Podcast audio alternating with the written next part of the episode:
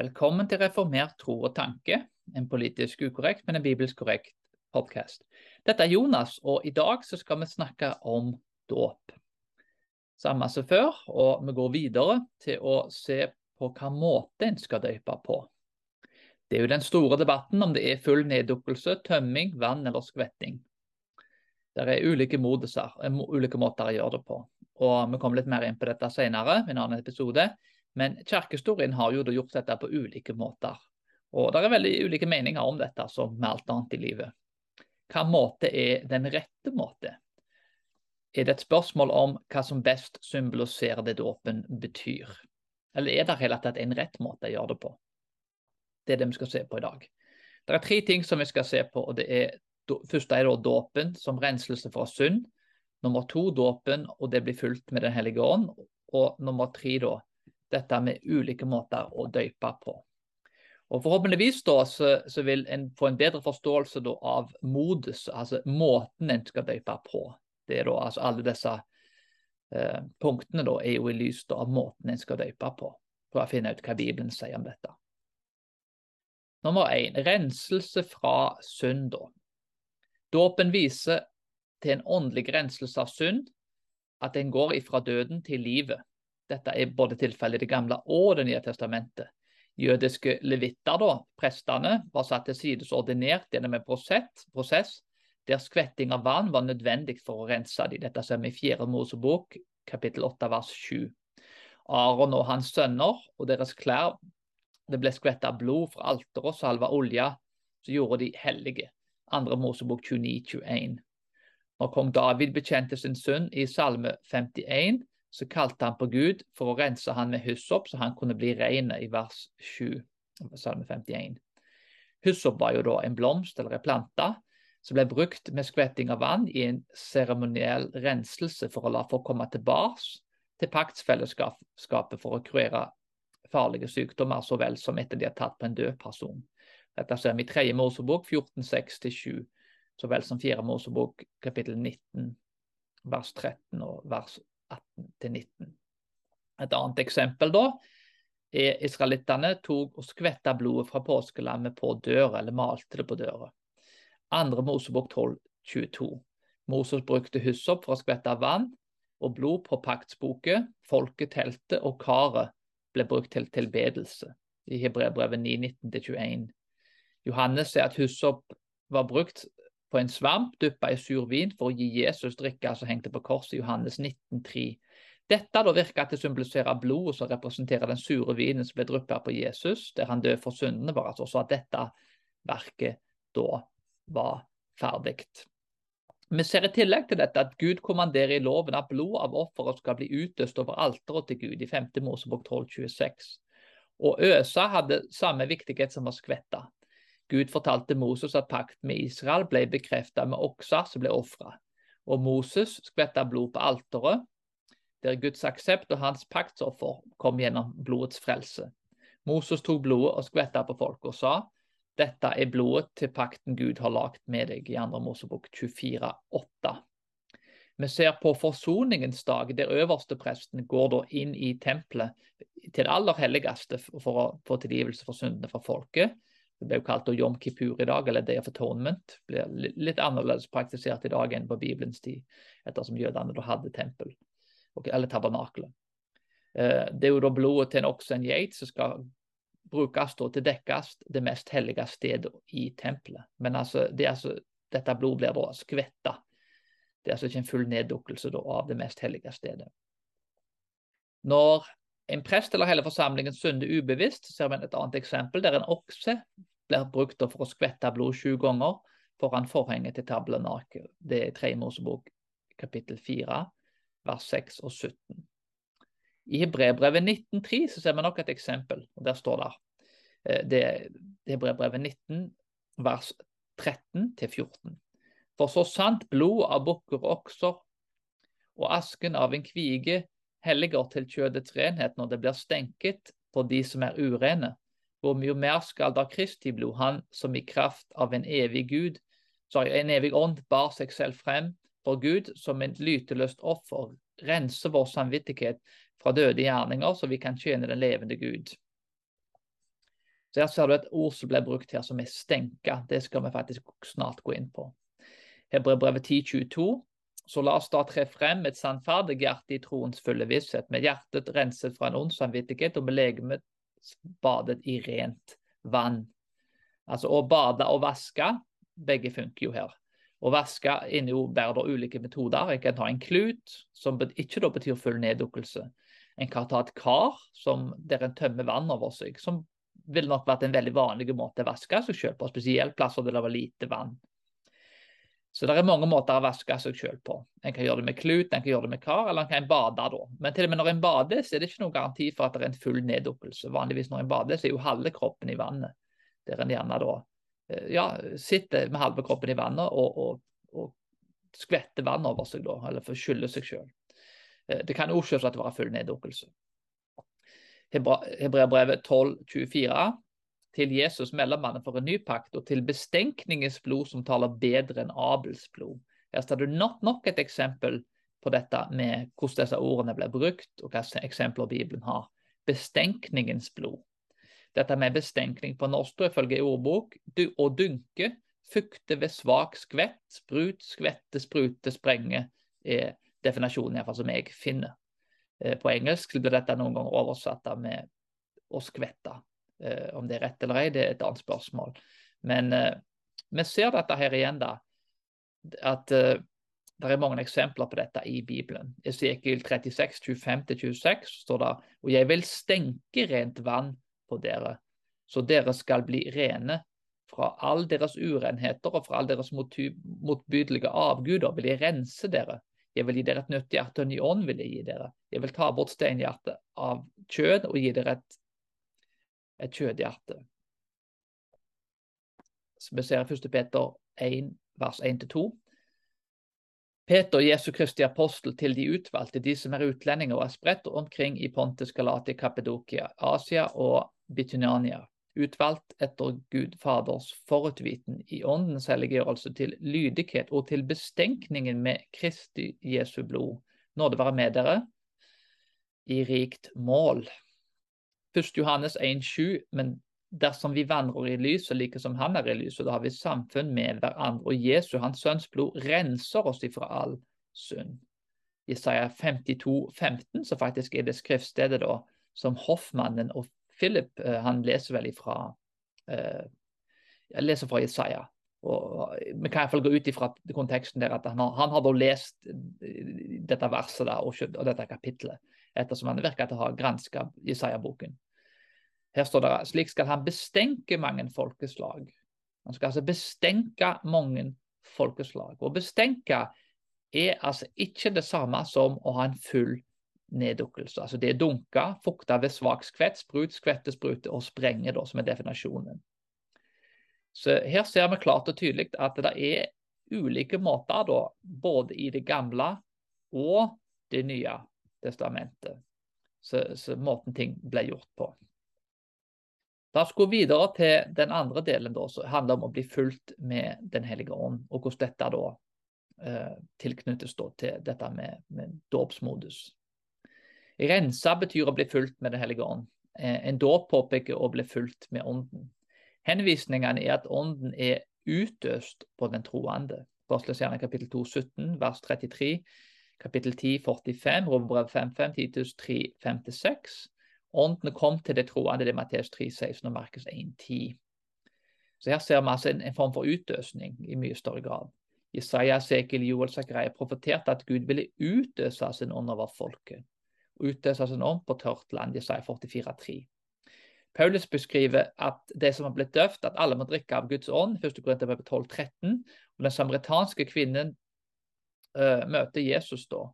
Og Jesus sier at det som drikker hans vann, vil aldri tørste igjen, i Johannes 4, 14. Vi ser at og det samme skriftstedet i Esekel, der Gud profeterer at uh, det, skal skvette, sånn at folket skal bli rene fra synd og det skal få et nytt hjerte av et nytt kjød istedenfor stein. Og at ånden skal hjelpe oss å følge loven. Igjen, Vi ser dette med skvette eller bestenkning som blir brukt igjen. Det er en kobling altså mellom seglet og det å skvette rent vann og motta Den hellige ånd. Johannes døperen døper Johannes. I Matteus 3,11 og apostelskjerninger 1,5 da, eh, så kalte Jesus å sende ånden som en dåp. Eh, de sammenligner Johannes vanndåp med, med Jesus dåp av ånden. Så hvis vanndåp skal representere åndsdåpen, da bør måten dette gjøres på, være like. Ingen i Bibelen dyppes altså fullt ned i ånden. De får ånden utøst over seg. Mer kanskje som en, eh, ja, eh, som en dusj, eh, eller kanskje som vann da, som, som blir hevet over en ovenfra. Det er vel kanskje den beste måten å forstå det på. Så Dette betyr at Johannesdåpen var med skvetting eller tømming over hodet. da. Dåpen er altså ikke nødvendigvis et fysisk bad, men et fysisk segl om åndelig renselse gjennom Jesus blod, som fyller oss opp med ånden. Så da, om den store dåpen med ånden var med utøsning, bør ikke da dåpen med vann være lik? Vi må se litt her, For å forstå dette så må vi se på ordet dåp. Baptizo er jo da det greske ordet for dåp, som sikkert mange har hørt. Å dyppe og senke. Eh, altså Dipp er jo et, et annet ord. når vi det er ikke det beste måten å forstå det på, kanskje når, når vi spiser en chips der, og så har vi en sånn uh, skulle si, uh, sour cream dip. Når en da dypper chipsen da nedi. Baptistteologen Beasley Murray påpeker at å senke er da ordets betydning. Ord henger sammen i sin kontekst. Og alt vi sier, mener jeg, ord som blir brukt, det vil være veldig avhengig av konteksten. I Bibelen så vet vi at det er galt om å morde. Eller du skal ikke drepe, heter det. Liksom, det at jeg skal ikke morde er vel en bedre beskrivelse. Men vi vet òg at i noen omstendigheter, hvis du må berge familien din og forsvare deg sjøl, eh, med noen som prøver å drepe familien din, så, så, har du rett da til å ta et liv. Hvis det er et, altså et, et nødvendig onde, da. Forhåpentligvis vil ingen ende opp i en sånn situasjon. Men det er noen omstendigheter med hensyn med krig så vel som andre ting der faktisk Ja, en skal ikke drepe, men konteksten da vil jo eh, åpenbart kunne rettferdiggjøre dette som et unntak i noen tilfeller. Igjen, ord henger sammen i sin kontekst. Jeg spiser som sagt chips med, med dipp, eh, som er veldig populært hos oss. Eh, det er svært sjelden altså, jeg tar en chipsbit, og da, tar jeg en full neddukkelse. Eh, jeg tar altså halve chipsen nedi, som regel, ikke hele. Det er svært svært sjelden at det er en full neddukkelse. Jeg dypper den halvveis ned, eller kanskje en tredjedel ned. Og chipsen da får dipp på ja, en tredjedel til to, kanskje til to tredjedeler, eller kanskje halve. Å dyppe i denne sammenhengen er altså da, la oss si halve chipsen. Det er halve mennesket. Så hvis jeg da skal bruke ordet dyppe, ta det bokstavelig, så, så, er det ikke nødvendigvis en full neddukkelse. Vi ser også i første Korinterbrev 10 at alle som ble døpt til Moses i skyen og i havet. Vi vet at ingen hadde full neddukkelse i Moses, heller ikke under havet. Ja, de gikk under havet, men det er vel mer sannsynlig at de gikk tørrsnodd opp. Og heller at vannet rundt de skvetta rundt de er vel faktisk mer sannsynlig, til tross for at vi ikke vet akkurat hvordan det skjedde. Men altså, de var tørre når de kom opp. Det var faktisk kun egypterne som fikk en full neddukkelse.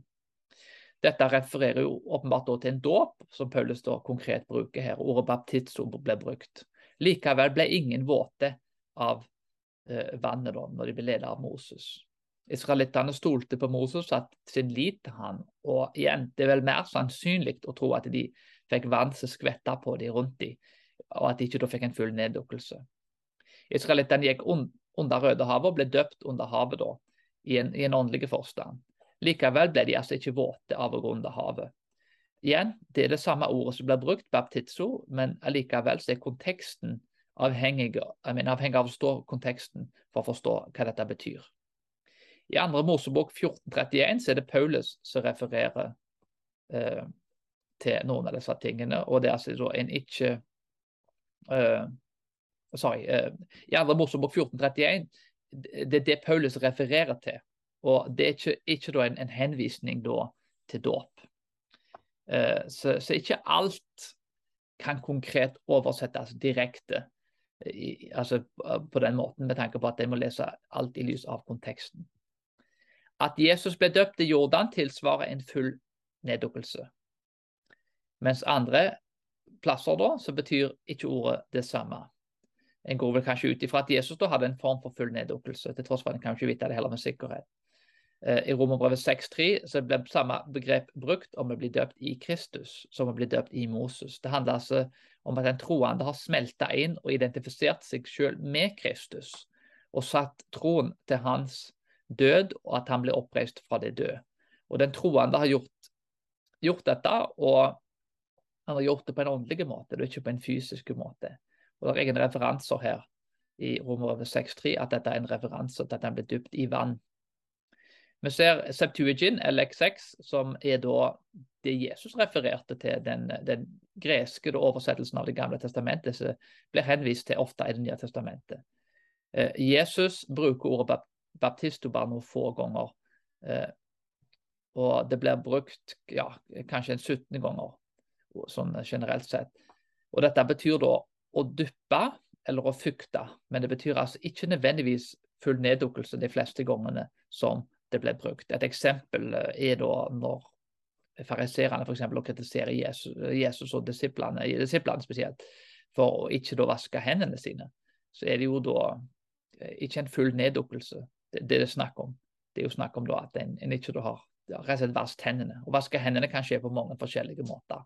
Det er ikke snakk om en, sagt, en full neddukkelse. Det er vel mer snakk om en, en form for utøsning. 3. Mosebok 14,6 og 51 vers 51, viser at fuglen dyppa i blod i en død fugls blod, ble sendt for å fly bort. Om fuglen ble dyppa i blodet, så vil han dø da. Og det er heller ikke nok blod i en fugl for at en annen fugl kan få en full neddukkelse. Så måten dette ble brukt på her, er jo ikke en full neddukkelse. Vi ser også i 3. Mosebok 14, 16 at presten dyppa fingeren i olje i sin hånd og skvetter dette foran Herren. Vi ser Daniel 4, 33, så vel som kapittel 5, 21 som viser at kong Nebukadnesar kropp var døpt av himmelens dugg. Altså ord igjen. Dette med å bli døpt er altså himmelens dugg. Altså, ja, doggen ute. da, Han ble rett og slett uh, tåka, da, kan en faktisk bli fuktig av. Han ble sikkert våt nok av det, og du kan bli ganske våt av dugg, da, men, men duggen er nærmere skvetting og en slags fukting da, enn hva det er en dåp. Altså Han ble altså duppa i duggen. I Det nye testamentet så virker dette, dette med neddykkelse Eh, at dette er faktisk praktisert noen steder. Vi kan tenke med Philip og hoffmannen da, i Apostelens gjerninger, eh, det er kapittel 8. Andre steder i Lukas 11,38 så igjen fariseeren er overraska over at disiplene ikke vasker hendene sine. Eh, så det er jo altså vasking av hender. Og Noen mener jo da at dette er som jeg nevnte tidligere, at dette er ikke gjelder da full neddukkelse, mens andre da mener at det, dette faktisk er da en form for neddukkelse av hendene. Eh, personlig så er ikke jeg helt overbevist om at var, altså, hendene var nok verst på ulike måter ulike plasser. Jeg tror ikke alle gjorde det likt. Så at dette da er er tilfellet på en måte jeg gjør det på, er, jeg vet ikke om det er helt sannsynlig. I andre Mosebok 9, eh, kapittel 9 vers 4 og vers 30, 18-21 så ser vi at utøsning av vann, vasking av prestene i Det gamle testamentet. Det blir altså en utøsning av vann, altså en form for vasking. Og ordet på hebraisk som ble brukt da, er for å tømme. Rafchats betyr og det er jo for å tømme. Eh, så En får altså vann tømt på seg, altså utøst eller tømt på seg. Vi ser også Det gamle testamentet som har profetier om at pinsen, der ånden skal bli utøst gjennom skvetting, da, eller utøsning av ånden, Jesaja 32,1, Joel 2,28, ordspråkene 1,23 og Sekel 36. Effekten er jo da eh, en form for neddukkelse, da, men ikke metoden. Vi blir altså på mange måter fullt neddukka i Den hellige ånd. Altså En får bli våt nok hvis den blir for vann øst utover seg. Men eh, det er ikke altså da nødvendigvis en, en full neddukkelse det da faktisk er snakk om her. Så dette blir fulgt med Den hellige ånd. Det er knytta til frelsen vår. Det er jo en ting som kan være nyttig for å forstå disse tingene. Og jeg mener ikke at det er noe sånn konkret og krystallklart bilde akkurat på hvordan disse tingene ble gjort. Vi ser faktisk ulike metoder å gjøre det på. Da La oss se på den tredje tingen, som er ulike former for dåp. I brevbrevet 9 snakker om å skvette blod og vann for renselse. Vi ser ulike vaskinger og ulike måter å bli døpt på i og skvetting og utøsning i brevbrevet 10, bl.a. vers 22, så vel som andre plasser. Eh, den forsoningsdagen identifiserer med, står med dåpen til Kristus på korset i 3. Mosebok 16, vers 14-15, Markus 10, 38, Lukas 12, 50. Så det er en seremoniell rensing av levitnene, bl.a. for å rense da, i 4. Mosebok 8, 7. Så, så, vi ser alle disse eksemplene her at en form for renselse da blir beskrevet da på ulike måter. Vi gikk inn på det hebraiske ordet rafchat, som betyr da å to pour og to wash, altså dette å vaske. Eh, vaske, eller dette med å, å utøse.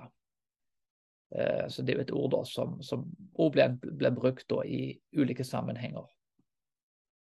Og dette ordet da ble brukt om prestene for å vaske føttene, annet og hendene for den del, når de står og vasker i 2. Mosebok 29, vers 4, kapittel 30, vers 17-21. Rafchats og det å vaske var brukt metaforisk med hensyn til renselse av den indre personen gjennom omvendelse og bekjennelse. Dette ser vi i Isaiah 1, 16, Salme 26, Esekiel 16, vers 4-9. Det er det samme ordet Rafchats ble brukt når den syriske generalen Naman, som hadde spedalskhet, vaska seg i andre kongebok kapittel fem. Elijah ba han om å bade og dyppe seg helt unna, men å vaske seg altså, uh, Sorry. Uh, han ba altså han ikke om å nødvendigvis dukke seg helt unna, men faktisk å vaske seg, som var i tråd med renselsesloven i 3. Mosebok 14.7. Om han gikk unna, så hadde Naman Eh, gjort det motsatte av det Elijah faktisk ba om, hvis jeg skal ta ordene være bokstavelig. Han ble bedt om å vaske seg, ikke nødvendigvis om å dyppe seg. Eh, det kan jo være at han dypte seg helt unna, at han hodet under alt. Det, det, kan være. Eh, men akkurat hvordan dette var i praksis, er, er ikke i for meg helt krystallklart. I andre Mosebok 5.14 så skifter ordet fra ravchats til tabal på hebraisk, som betyr det å dyppe. Er dette en fordel for full neddukkelse? 3. Mosebok 14,7 taler om å dyppe fingeren i blodet for deretter å skvette det. og Boas fortalte Ruth å dyppe brødet i vinen da, i Ruth 2,14. Det er åpenbart at når en dypper brød i vinen, så er det som regel da halve brødet som går i vinen, ikke, ikke en full neddukkelse. Så Ordet dyppe igjen ble brukt på forskjellige måter. og Det betyr ikke nødvendigvis full neddukkelse, det er altså konteksten som er avgjørende. og Det er en av de tingene som jeg vil prøve å vise her, at eh, det er faktisk ikke så krystallklart hvordan dette egentlig er. Vi har også dette med Kristus og dåp. Vi har Kristus' en salve som Den hellige ånd, og det er det samme som Guds instruksjon til Moses. Vi har Kristus dåp med vann av døperen Johannes, og klargjorde Jesus det øverste presteskapet og tjenesten som han hadde. Og Nummer tre da, så har en at Moses klargjør Aron, som peker på Kristus i, i dåp i hans eget blod. Alt dette er gjort med skvetting utøsning og stenking med vann, olje og blod som en form for vasking eller en form for dåp. Så når, Med tanke på at Bibelen faktisk er en gammeltestamentlig altså kontekstualiserte bok. altså Det nye testamentet er dypt. I, kan gjerne ha en full neddukkelse i Det gamle testamentet, men får lov til å bruke det ordet. Eh, det er rett og slett eh, altså, Du kan ikke forstå det nye uten å, å være dyppa i det gamle. Du må ha det gamle som et grunnlag. Og Det var den konteksten jøden Paulus, jøden Jesus og de jødene som skrev Det nye testamentet, hadde. Dette var jøder som tenkte jødisk, som var oppvekst jødisk. Disiplene som var jøder. Og Dermed så, så må en jo tenke at eh, hvordan ville de forstått det da, i lys av både den gamle og nytestamentlige konteksten.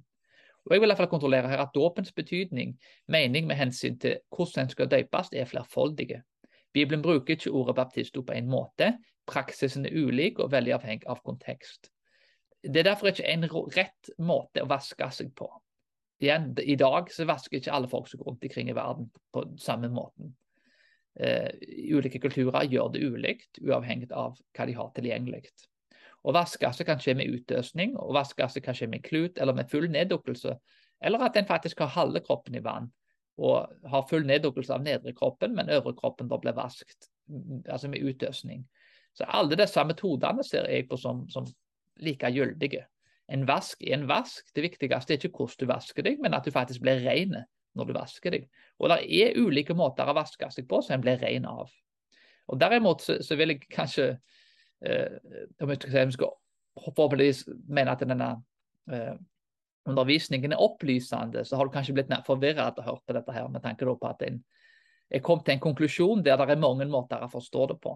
Men igjen, jeg må følge det, det jeg finner i, Bibelen, og, og jeg, jeg, ser altså ikke at det er en måte å gjøre det på. Jeg tror det er flere gyldige måter å gjøre det på. Modusen er eh, selvsagt en viktig ting, men, men akkurat hvordan en blir ren, da, blir veldig opp egentlig til ja, både den overbeviste Bibelen sier, men også konteksten en faktisk er i. Det var alt for i dag. Vi kommer til å fortsette videre med flere episoder i denne dåpsserien. Vi snakkes snart.